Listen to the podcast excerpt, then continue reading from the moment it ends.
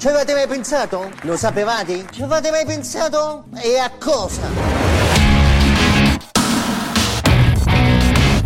Ciao, stai ascoltando Pillole di Bit.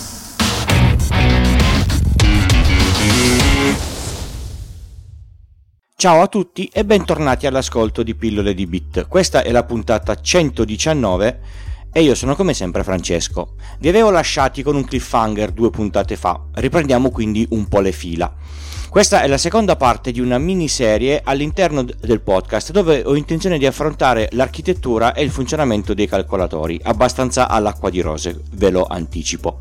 La prima puntata, se non l'avete sentita, è la 117. Vi consiglio prima di ascoltare quella e poi di riprendere questa se mi state ascoltando in offline mi ero fermato al, al bus PCI Express, però credo che come al solito, prima di parlare di cose moderne, sia necessario capire cosa è un bus e qual è la sua storia, almeno a grandi linee. Un bus è un canale di comunicazione tra periferica e processore, oppure periferica e periferica, in certi casi tra periferica e RAM. Chi è vecchio avrà certamente in mente le vecchie schede ISA quelle che si mettevano nel PC e avevano un connettore nero.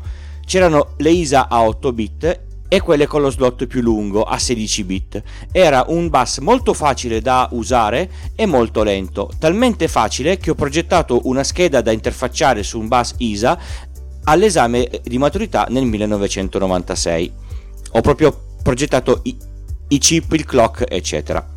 Il bus ISA trasmetteva a una velocità di circa 4 MB al secondo. Un po' lento, eh? In abbinata al bus ISA c'erano queste schede lunghissime che si infilavano anche in uno slot aggiuntivo marroncino, il VESA Local Bus un po' più performante ma adatto solo ai processori 486, all'epoca erano delle grandi schegge, e con molti limiti di quantità di schede attive contemporaneamente e soprattutto di stabilità nel trasferimento dati, insomma non un gran bel bus.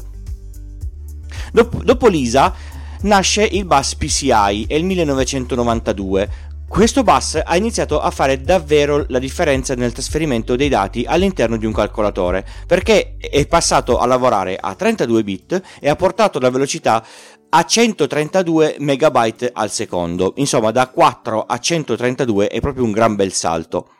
Ma in informatica si sa la velocità non è mai abbastanza e nel 1999 viene presentato il PCI X, che non è da confondersi con il PCI Express. Il PCI X, nella sua versione 64 bit, viaggiava alla folle velocità di 533 MB al secondo. Qualcuno si ricorderà anche lo slot AGP, che era quello specifico per le schede video. Diciamo che è durato molto poco. Adesso nei PC abbiamo degli slot di espansione di dimensioni diverse, alcuni anche molto piccoli. Questi sono gli slot del PCI Express. Il PCI Express ha alcune caratteristiche profondamente diverse dai vecchi bus. La prima è che non è un bus parallelo. Halt! Che cosa vuol dire un bus parallelo? La comunicazione parallela permette la trasmissione di un byte, ad esempio, in un colpo solo, inviando al destinatario, che sia la CPU, la, la, la memoria o qualunque altro dispositivo, tutti e 8 i, i bit che partono e arrivano in contemporanea. Non pensate che un bus 8 bit abbia solo 8 piste che corrono sulla scheda madre, ce ne sono altre, nello standard ISA persino di più, che danno l'indirizzo dove il dato deve essere mandato. Arriva quindi al processore l'informazione tutta in un colpo solo. Questo dato va messo in questo indirizzo. Per ridurre i collegamenti, nei bus successivi la parte di, comuni- di, comunicazione e indirizzi era condivisa. Veniva prima mandato l'indirizzo e poi sugli stessi fili, passatemi il termine, il dato. Adesso le cose sono cambiate e la maggior parte dei bus sono, sono seriali. Universal Serial Bus, il comune USB. PCI Express, Serial Advantage Technology Attachment, il SATA, quello dei dischi. È tutto seriale, le informazioni viaggiano un bit dopo l'altro e a velocità folle. Perché è più facile da gestire, i cavi sono più piccoli e viste le velocità in gioco si corre davvero forte. Le connessioni seriali di base hanno pochi pin, ad esempio il bus USB ne ha 4.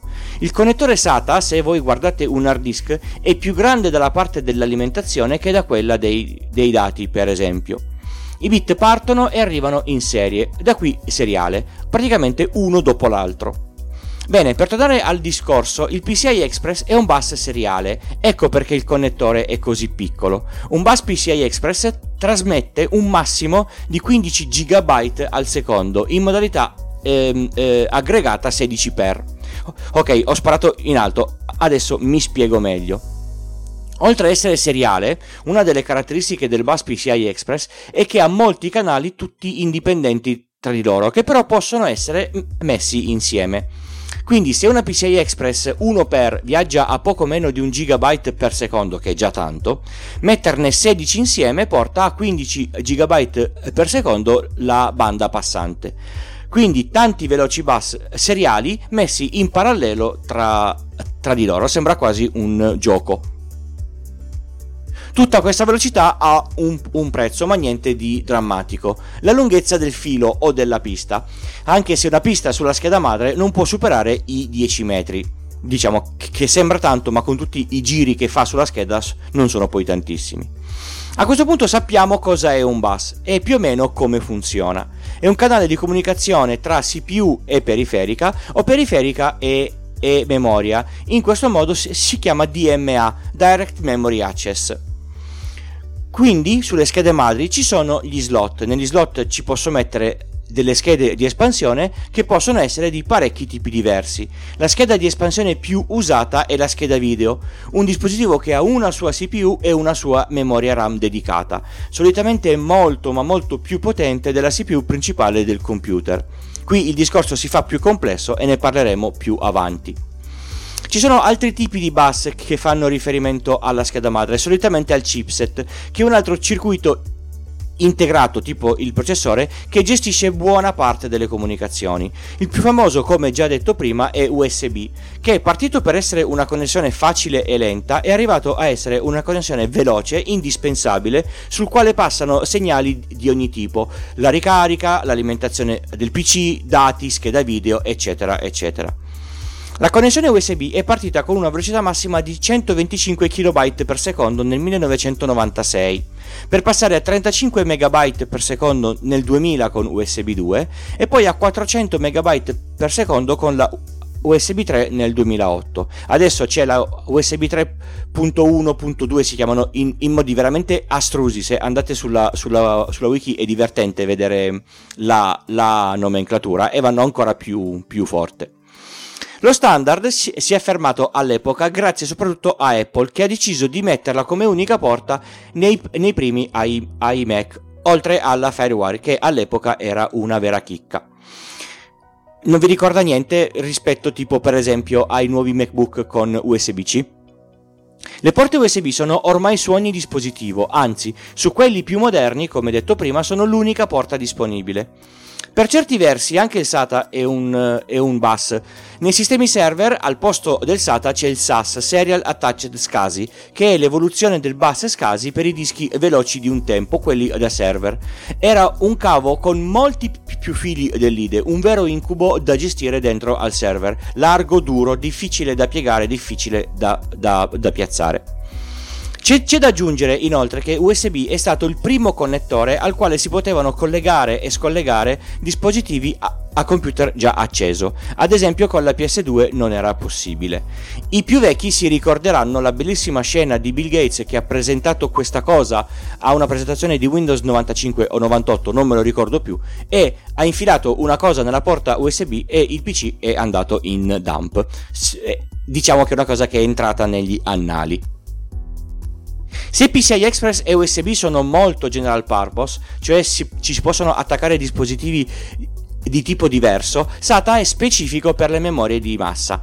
Ma visto che i tempi corrono, adesso fanno i dischi SSD che vanno direttamente su PCI Express e sono davvero una scheggia. Riassumendo le due puntate, siamo arri- arrivati al punto da conoscere i componenti principali del computer e come comunicano tra di loro. Da parlare ce n'è ancora un po' e vi rimando alle future eh, puntate di questa miniserie dentro pillole di bit. Vi ricordo come sempre che trovate tutte le informazioni e i contatti eh, relativi a questo podcast sul sito pillole di bit col punto prima dell'it. Eh, trovate le note dell'episodio e l'intero script della puntata con tutto quello che ho detto e i link utili. Potete contattarmi in un sacco di modi diversi, l'account Twitter pillole di bit, la mail pillole di bit il gruppo Telegram pillole di bit eh, col punto prima dell'it barra Telegram, il canale Discord pillole di bit col punto prima dell'it sempre barra Discord. C'è anche un forum sul sito. Rispondo sempre a tutti e sono attivo nei due gruppi di discussione. Mantenere un podcast, come ormai sapete, ve l'ho detto fino alla noia, ha un certo costo, quindi un supporto di tipo economico mi darebbe davvero una, una mano. Come si può partecipare al podcast? Ho aperto tre canali differenti, Satispay, PayPal e Patreon. Tutti i link inutili detti qui a, a voce sono sul sito nella colonna di lato. Ringrazio tantissimo chi sta partecipando, chi ha partecipato e chi ha il pensiero di partecipare. Vi ricordo che sto provando a tenere un, un, certo ritmo con le registrazioni in live delle puntate. La domenica sera alle 21.30 sul canale Discord o su Spreaker con accesso facile senza, senza eh, la autenticazione. Vi aspetto lì. La diretta, quando disponibile, è, in cima al sito pillole di bit col punto prima dell'it, quindi ancora più facile. Vi ricordo che ho altri due podcast, uno molto più nerd, G-Cookies, che trovate sul sito www.gcookie.es, l'altro non è tecnologico, parla di Torino, la città dove vivo da sempre. Lo trovate sul sito www.iltucci.com slash a Torino, tutto attaccato. Più che un tip, quello di oggi è un consiglio. Se siete ascoltatori di podcast, avrete la vostra lista dei preferiti e ascoltate sempre quelli, almeno io faccio così. Oggi ve ne consiglio uno, per me nuovo anche se è di due anni fa, che mi ha consigliato Fabrizio, che ringrazio anche per la donazione che ha fatto al podcast. Andate sulla vostra app dei podcast e cercate Be My Diary. Scaricate tutte e 26 le puntate e iniziate dalla prima. È uno di quei podcast che si ascolta un, un po' come se, se, se fosse un, un audiolibro le puntate sono corte, registrate benissimo e di una qualità eccelsa. Rossella, la conduttrice, è, è, è, brava e ci sa fare sia con le parole che con il montaggio. Personalmente ho trovato un nuovo standard al quale puntare per migliorare i miei podcast. Questo è finito dritto in classifica dei miei podcast preferiti al primo posto. Se siete podcaster o lo volete diventare, ricordatevi che è ancora valido il codice sconto per comprare a Producer, il fantastico programma di Alex Raccuglia che uso per montare i podcast. Andate su ulti.media slash producer e all'acquisto inserite il codice tutto maiuscolo PDB discount per avere uno sconto del 25% su producer e tutto quello che trovate sul sito ulti.media. Vale fino alla fine di ottobre del 2019. Bene, è proprio tutto, non mi resta che salutarvi e darvi appuntamento alla prossima puntata. Ciao!